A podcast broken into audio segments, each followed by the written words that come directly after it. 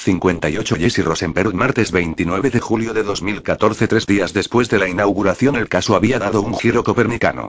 Resultaba que el arma del crimen de 1994, que no encontramos entonces, volvía a aparecer.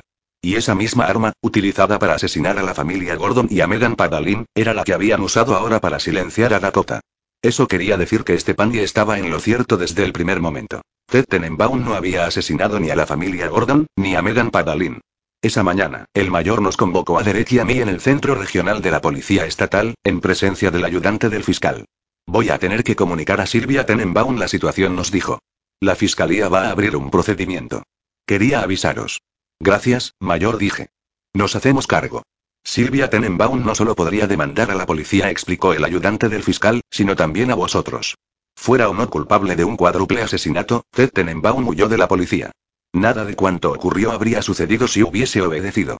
Pero Derek chocó a posta con su vehículo y lo hizo caer del puente, dijo, en tono de censura, el ayudante del fiscal.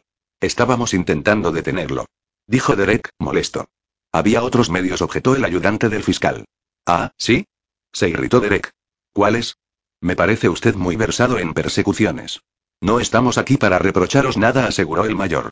He repasado el expediente. Todo apuntaba a Ted Tenenbaum.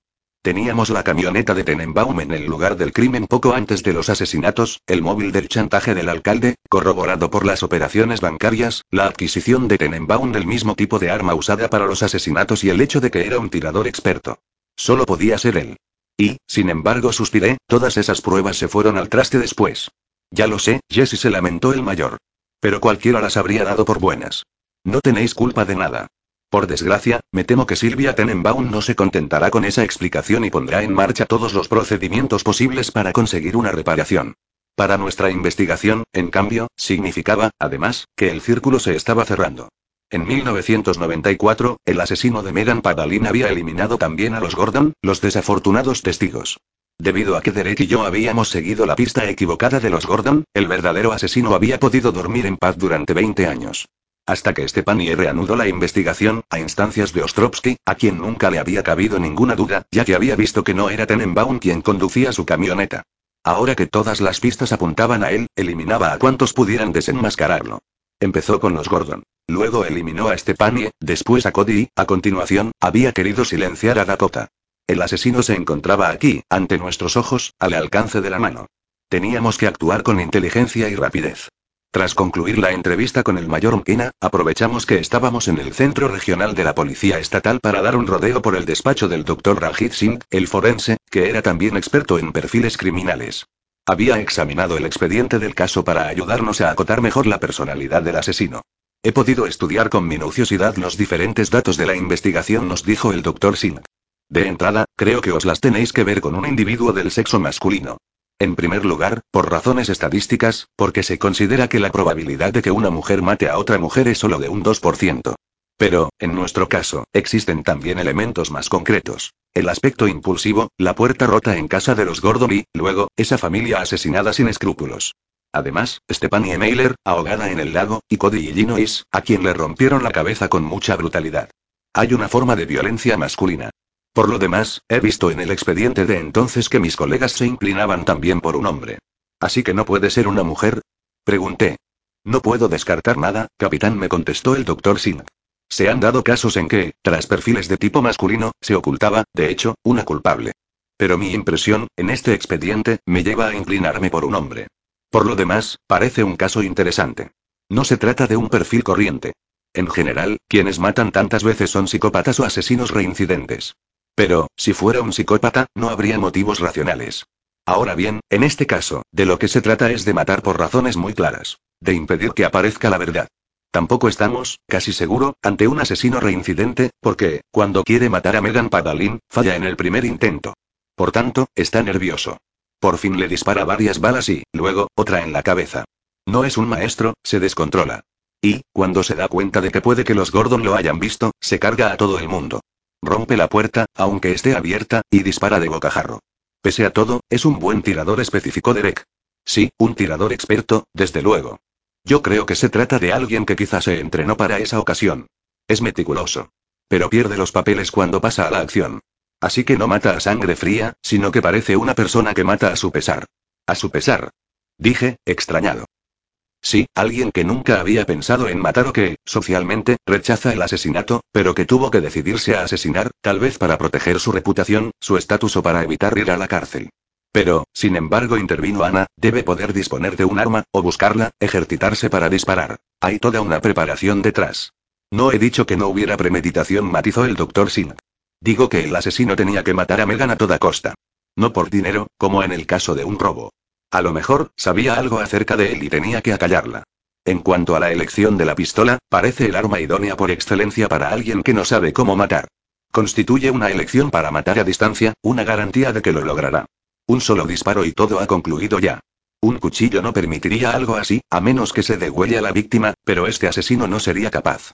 Es algo que se comprueba con frecuencia en los suicidios. Muchas personas opinan que resulta más fácil recurrir a un arma de fuego que cortarse las venas, que tirarse desde el tejado de un edificio o incluso que tomarse unas pastillas que no sabes muy bien qué efecto te van a hacer.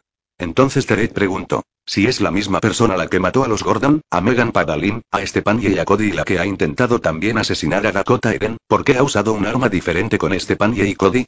Porque el asesino se ha estado esforzando hasta ahora en enredar las pistas, explicó el doctor Singh, que parecía muy seguro de sí. Quiso que no se pudiera establecer una relación con los asesinatos de 1994. En especial después de haber tenido engañado a todo el mundo durante 20 años. Lo repito, yo opino que tenéis que veroslas con alguien a quien no le gusta matar. Ha matado ya seis veces, porque se ha visto sumido en una espiral, pero no es un asesino que mata a sangre fría, no estamos ante un asesino en serie, sino ante un individuo que intenta salvar el pellejo a costa del de los demás.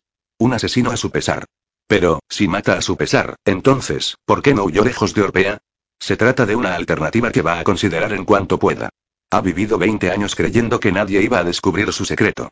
Bajó la guardia. Esa es quizá la razón por la que se ha arriesgado tanto hasta ahora para ocultar su identidad. Va a intentar ganar tiempo e irse de la zona de forma definitiva sin despertar sospechas. Un trabajo nuevo, o un pariente enfermo. Tenéis que daros prisa. Os enfrentáis a un hombre inteligente y meticuloso. La única pista que puede conduciros a él es descubrir quién tenía una buena razón para matar a Megan Padalin en 1994. ¿Quién tenía una buena razón para matar a Megan Padalin? Apuntó Derek en la pizarra magnética de la sala de archivos del Orpheus Chronicle, que se había convertido en el único sitio en donde contábamos con suficiente tranquilidad para seguir adelante con la caza y en donde Ana se nos había unido. Estaban en la habitación con nosotros Kirk Harvey y sus deducciones de 1994 permitían pensar que era un policía con mucho olfato y Michael Beer, que no escatimaba horas para ayudarnos a investigar y nos prestaba, por eso, una valiosa ayuda. Repasamos juntos los datos de la investigación. Así que Ted Tenenbaum no es el asesino, dijo Ana, pero yo creía que teníais la prueba de que había conseguido el arma del crimen en 1994. El arma procedía de una remesa robada al ejército y la vendió bajo cuerda un militar corrupto en un bar de Ridgesport, explicó Derek. En teoría, se podría suponer que, en el mismo intervalo de tiempo, Ted Tenenbaum y el asesino consiguieron los dos un arma en el mismo sitio. Parece probable que se trataba de una red que por entonces conocía todo aquel que quisiera hacerse con una pistola. Sería realmente demasiada coincidencia, dijo Ana. Primero, la camioneta de Tenenbaum en el lugar del crimen, pero él no va al volante. Luego, el arma del crimen, adquirida en el mismo lugar en que Tenenbaum había comprado una berreta. ¿A vosotros no os parece todo eso muy sospechoso? Disculpa la pregunta, intervino Michael, pero ¿por qué iba a comprar Ted Tenenbaum un arma ilegal, si no pensaba usarla? A Tenenbaum lo estaba chantajeando un jefe de banda de la zona, Jeremiah Ford, que le había quemado el restaurante. Podría haber querido un arma para protegerse. Jeremiah Ford, ese cuyo nombre estaba en el texto de mi obra de teatro que apareció entre las pertenencias de Gordon? Preguntó Harvey. Exacto, le contesté. Y del que todos pensamos que quizá alguien chocó contra él de forma deliberada. Vamos a concentrarnos en Megan, sugirió Derek, dando toquecitos en la frase que había puesto en la pizarra. ¿Quién tenía una buena razón para matar a Megan Padalin? Podríamos suponer, dije que Megan chocó con Jeremiah Ford, y que alguien que tenía que ver con Jeremia, a lo mejor cóstico, quiso vengarse. Pero ya concluimos que no existía ninguna relación entre Megan Padalin y Jeremia Fault, nos recordó Derek. Y, además, eso de atropellar al cabecilla de una banda subido en una moto no cuadra nada con el perfil de Megan. Por cierto, pregunté, ¿dónde están los análisis de los trozos de carrocería que encontró Grace, el antiguo agente especial de la ADF? Todavía no están listos, se lamentó Derek. Espero recibir alguna novedad mañana. Ana, que había cogido documentos del expediente, dijo entonces, repasando el acta de la audiencia. Me parece que he encontrado algo. Cuando interrogamos al alcalde Brown la semana pasada, dijo que, en 1994, recibió una llamada telefónica anónima. Ah. Principios de 1994, descubrí que Gordon era un corrupto, ¿cómo? Recibí una llamada anónima. Fue a finales de febrero. Una voz de mujer. Una voz de mujer repitió Derek. ¿Sería Megan Padalin? ¿Y por qué no? Dije. Es un tato que encaja. ¿El alcalde Brown podría haber matado a Megan y a los Gordon? Preguntó Michael. No le expliqué. En 1994, en el momento del cuádruple asesinato, Alan Brown estaba estrechando manos en el foyer del Gran Teatro. Parece fuera de toda sospecha. Pero fue esa llamada la que decidió al alcalde Gordon a irse de Orpea, añadió Ana. Empezó a hacer transferencias a Montana y, luego, se fue a Bozeman a buscar casa. Así que el alcalde Gordon habría tenido un móvil excelente para matar a Megan Padalin y su perfil se correspondería con lo que nos decía hace un rato el experto. Un hombre sin instinto asesino, pero que, al sentirse acorralado, o para proteger su honor, habría matado a su pesar. Resulta fácil suponer que esa descripción encaje con Gordon. Solo que se te está olvidando que también Gordon está incluido en las víctimas, le recordé a Derek. Ahí es donde la cosa cojea. Le tocó a Kirk el turno de decir algo. Me acuerdo de que lo que me llamó la atención por entonces fue lo bien enterado que estaba el asesino de las rutinas de Megan Padalin. Sabía que salía a correr a la misma hora y que se detenía en el parquecillo de Penfield Crescent. Me diréis que, a lo mejor, había dedicado mucho tiempo a observarla. Pero hay un detalle que el asesino no podía conocer basándose solo en sus observaciones. El hecho de que Megan no fuera a participar en las celebraciones de la inauguración del festival de teatro. Alguien sabía que el barrio se quedaría desierto y que Megan se encontraría sola en el parque. Sin testigos. Era una oportunidad única. ¿Podría tratarse entonces de alguien de su entorno? Preguntó Michael. De la misma forma que nos habíamos preguntado al principio quién podía saber que el alcalde Gordon no iba a asistir a la inauguración del festival, ahora había que preguntarse quién podía saber que Megan iba a estar en el parque ese día. Nos remitimos a la lista de sospechosos que estaba escrita con rotulador en la pizarra magnética. Meta Ostrovsky, Ron Gulliver, Steven Bergdorf, Charlotte Brown, Samuel Padalin. Procedamos por eliminación, sugirió Derek. Partiendo del principio de que buscamos a un hombre, de momento queda fuera Charlotte Brown. Además, por entonces no vivía en Orpea, no tenía relación con Megan Padalin y, menos aún, oportunidad de espiarla para estar al tanto de sus costumbres. Si nos basamos en lo que ha dicho el experto en perfiles criminales, añadió luego Ana, al asesino no le conviene nada que se vuelva a poner sobre el tapete la investigación de 1994. Así que también podríamos eliminar a Ostrovsky. ¿Por qué iba a pedirle a Stepanie que aclarase el crimen para matarla luego? Y, además, él tampoco vivía en Orpea, ni tenía nada que ver con Megan Padalin. Entonces nos quedan Ron Gulliver, Steven Bergdorf y Samuel Padalin, dije. Gulliver, que acaba de dimitir del cuerpo de policía cuando solo le quedaban dos meses para la jubilación, recordó Ana, antes de explicar a Kirk y a Michael que el experto había mencionado la hipótesis de que el asesino huyera fingiendo una partida justificada, va a anunciarnos mañana que se marcha de disfrutar de su retiro a un país sin convenio de extradición. ¿Y Steven Bergdorf? preguntó Derek. En 1994, justo después de los asesinatos, se mudó a Nueva York antes de volver a presentarse de repente en Orpea y de conseguir que lo escogiesen para actuar en una obra que se suponía que iba a revelar el nombre del asesino. ¿Y qué sabemos de Samuel Padalin? Pregunté yo después. En aquella época interpretaba el papel de viudo desconsolado, nunca he supuesto que pudiera matar a su mujer. Pero, antes de excluirlo de la lista, habría que saber más de él y de las razones que lo movieron a sumarse al reparto de la obra. Porque, si hay alguien que conociera bien las costumbres de Megan y que supiera que no iba a ir al festival la noche de la inauguración, desde luego ese era él. Michael Beard había investigado algo a Samuel Padalini y nos lo contó. Era una pareja simpática, apreciada y sin problemas. He preguntado a algunos de sus vecinos de aquella época. Todos coinciden. Ni gritos, ni peleas, nunca. Todos los describen como a unas personas encantadoras y daba la impresión de que eran felices. En apariencia, a Samuel Padalin le afectó muchísimo la muerte de su mujer. Uno de sus vecinos afirma incluso que hubo un momento en que temió que acabaría suicidándose. Después se recuperó y se volvió a casar. Sí dijo Kirk. Todo eso confirma mis impresiones de entonces. En cualquier caso, añadí, se diría que ni Ron Gulliver, ni Steven Bergdorf, ni Samuel Padalin tenían un motivo para querer matar a Megan. Volvemos, pues, a la pregunta inicial. ¿Por qué querían matarla? Responder a esa pregunta es descubrir al asesino. Necesitábamos saber más cosas acerca de Megan. Decidimos ir a ver a Samuel Padalin con la esperanza de que pudiera aclararnos algo más sobre su primera esposa. En Nueva York, en su piso de Brooklyn, Steven Bergdorf se esforzaba en convencer a su mujer de lo justificado que estaba el viaje a Yellowstone. ¿Cómo que ya no quieres ir? preguntó, irritado. Pero, vamos a ver, Steven, la policía te ha ordenado que no salgas del estado de Nueva York. ¿Por qué no vamos al lago Champlain a casa de mis padres? Porque, para una vez que pensamos en unas vacaciones solos tú y yo con los niños, me apetece que sigamos adelante. Debo recordarte que hace tres semanas no querías ni oír hablar de Yellowstone. Bueno, pues por eso. Quiero complaceros a ti y a los niños, Traki. Disculpa que atienda vuestros deseos. Iremos a Yellowstone el año que viene, Steven. Será mejor respetar las instrucciones de la policía y no salir del estado. ¿Pero de qué tienes miedo, Traki? ¿Crees que soy un asesino, es eso? No, claro que no. Entonces explícame por qué la policía iba a necesitar volver a ponerse en contacto conmigo. Eres un poco inaguantable, ¿sabes? Un día quieres y al otro, no. Bueno, pues vete a casa de tu hermana, si quieres, mientras yo me quedo aquí, puesto que no te apetece nuestro viaje en familia. Tras titubear un rato, Traki acabó por aceptar. Sentía que necesitaba dedicar un tiempo a su marido y volver a conectar con él. De acuerdo, cariño dijo mansamente, hagamos ese viaje. Estupendo. Voceó Steven. Pues haz las maletas. Voy a pasar por la revista para entregar el artículo y zanjar dos o tres asuntillos. Luego iré a casa de tu hermana de buscar la autocaravana. Mañana a primera hora salimos para el Midwest. Traki frunció el ceño. ¿Por qué te complicas la vida, Steven? Deberíamos meterlo todo en el coche, ir mañana todos juntos a casa de mi hermana y salir desde allí. Imposible, dijo Steven, con los niños en el asiento de atrás no caben las maletas. Pero las metemos en el maletero, Steven. Compramos ese coche en concreto por el tamaño del maletero. El maletero está atrancado. No se abre. Vaya. ¿Qué ha pasado? preguntó Traki. Ni idea. Se atrancó de repente. Voy a echarle una ojeada. No queda tiempo, dijo Steven, tengo que ir a la revista. ¿En coche? ¿Desde cuándo vas en coche? Quiero ver cómo va. El motor hace un ruido raro. Razón de más para que me dejes el coche, Steven dijo Traki.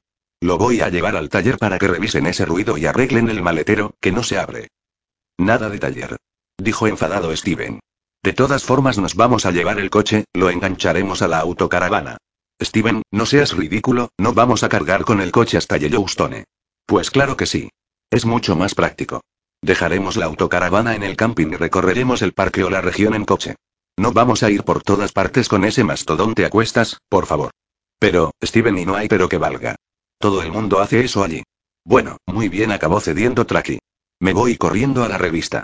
Haz las maletas y dile a tu hermana que pasaré por su casa mañana a las siete y media. A las nueve estaremos ya camino del Midwest. Steven se fue y cogió el coche, que estaba aparcado en la calle. Le pareció que el hedor del cuerpo de Alice salía ya del maletero. ¿O serían alucinaciones suyas? Fue a la redacción de la revista, en donde lo recibieron como a un héroe. Pero parecía ausente. No oía a quienes le hablaban. Tenía la impresión de que todo le daba vueltas.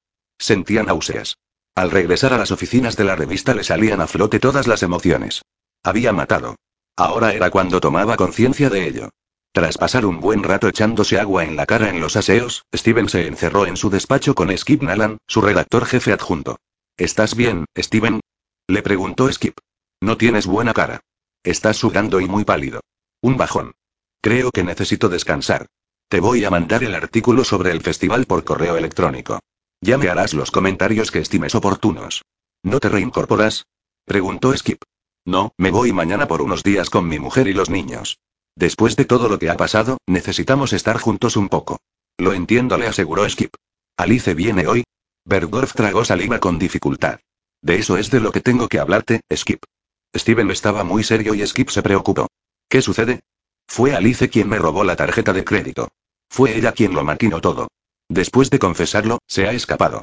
¡Qué barbaridad! Dijo Skip. No me lo puedo creer. Es verdad que últimamente parecía rara. Luego iré a poner una denuncia. No te voy a dar la lata con esto. Steven le dio las gracias a su adjunto y después dedicó un rato a firmar unas cartas pendientes y envió el artículo por correo electrónico. Aprovechando que estaba conectado, hizo una búsqueda rápida sobre la descomposición de los cadáveres. Le daba miedo que el olor lo traicionara. Tenía que aguantar tres días. Según sus cálculos, si salían al día siguiente, miércoles, estaría en Yellowstone el sábado. Podría librarse del cuerpo de tal forma que nadie podría encontrarlo nunca. Sabía exactamente lo que iba a hacer. Borró el historial de navegación, apagó el ordenador y se fue. Ya en la calle, se sacó del bolsillo el teléfono de Alice, que llevaba encima. Lo encendió y, mirando la agenda de contactos, les envió un mensaje a sus padres y a unos cuantos amigos cuyos nombres le sonaban. Necesito hacer limpieza, me voy una temporada a que me dé un poco el aire. Llamaré pronto. Alice. Nadie la buscaría durante un tiempo. Tiró el teléfono a un cubo de la basura. Todavía le quedaba un último detalle por solucionar. Fue a casa de Alice, a quien le había cogido las llaves, y se llevó todas las joyas y objetos de valor que le había regalado. Luego fue a una casa de empeños y lo vendió todo. Así se cobraba parte de la deuda. En Southampton, Ana, Derek y yo, en el salón de casa de Samuel Padalin, le acabábamos de revelar que a la que querían matar en 1994 era a Megan y no a los Gordon. ¿A Megan? repitió, incrédulo. ¿Pero qué me dicen? Intentábamos sopesar su reacción y, hasta el momento, parecía sincero. Samuel estaba trastornado. La verdad, señor Padalin, le dijo Derek. Nos equivocamos de víctima entonces. El asesino apuntaba a su mujer, los Gordon fueron víctimas indirectas. ¿Pero por qué Megan? Eso es lo que nos gustaría entender, le dije. No tiene ningún sentido. Megan era un encanto. Una librera a quien querían los clientes, una vecina solícita.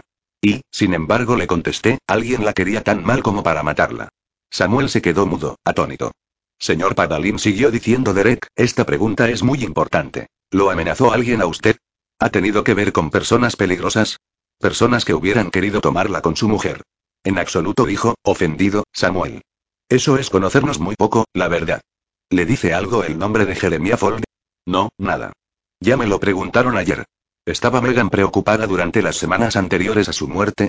¿Le comentó si tenía algún problema? No, no.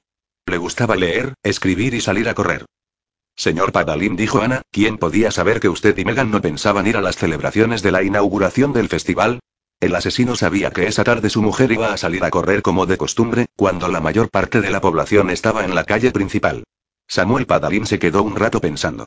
Todo el mundo hablaba de ese festival, dijo por fin. Los vecinos, al ir a comprar. Los clientes de la librería. Las conversaciones giraban en torno a un único tema. ¿Quién tenía entradas para el estreno y quién iría, solo, a sumarse al gentío de la calle principal? Sé que Megan explicaba a todos cuantos se lo preguntaban que no habíamos conseguido entradas y que no tenía intención de meterse en las aglomeraciones del centro. Decía, con ese tono de los que no celebran la Nochebuena y que aprovechan para acostarse temprano. Me pienso quedar leyendo en la terraza, va a ser la velada más tranquila desde hace mucho.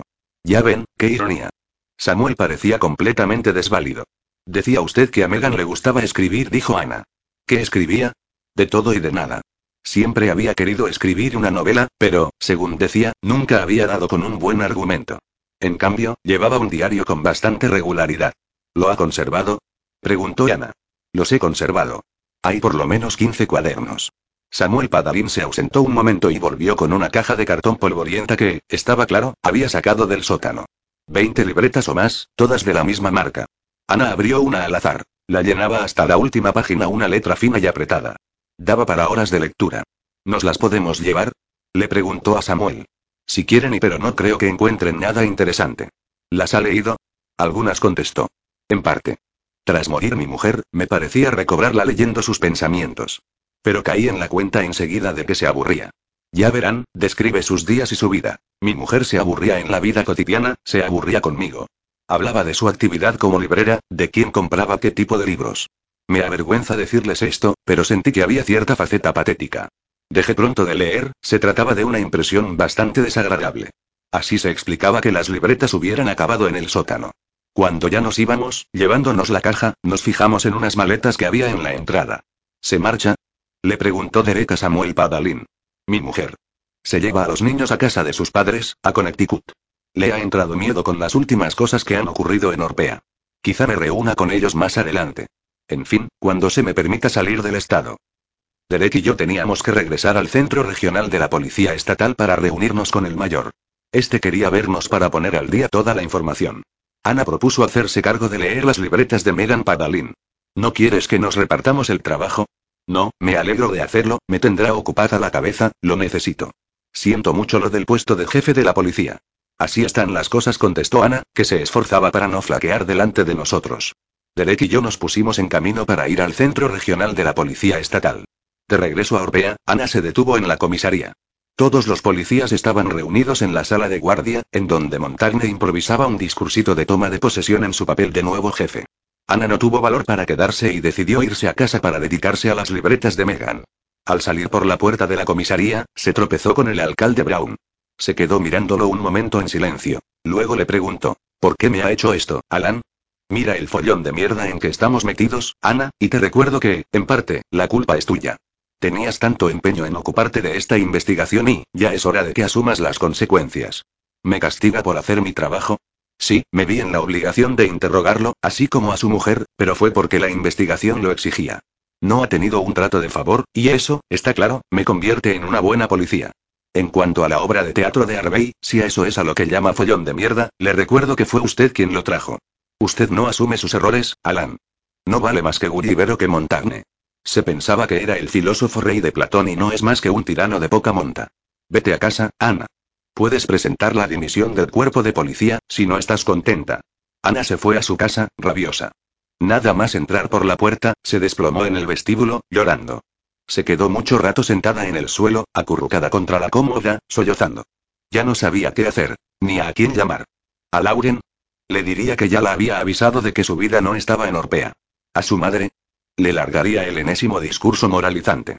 Cuando se calmó por fin, se fijó en la caja de las libretas de Megan Padalin, que había llevado consigo. Decidió poner manos a la obra. Se sirvió una copa de vino, se acomodó en un sillón y emprendió la lectura. Empezó a mediados del año 1993 y fue siguiendo el transcurso de los 12 meses siguientes, hasta julio de 1994. Al principio la agobió el aburrimiento de la tediosa descripción que Megan hacía de su vida. Comprendía lo que su marido había podido sentir al leer aquellas líneas. Pero, de repente, con fecha del 1 de enero de 1994, Megan mencionaba la fiesta de Nochevieja del Hotel La Rosa del Norte de Bridgehampton, en donde había conocido a un hombre que no era de la zona y que la había dejado subyugada por completo. Luego Ana llegó al mes de febrero de 1994. Lo que descubrió la dejó totalmente estupefacta.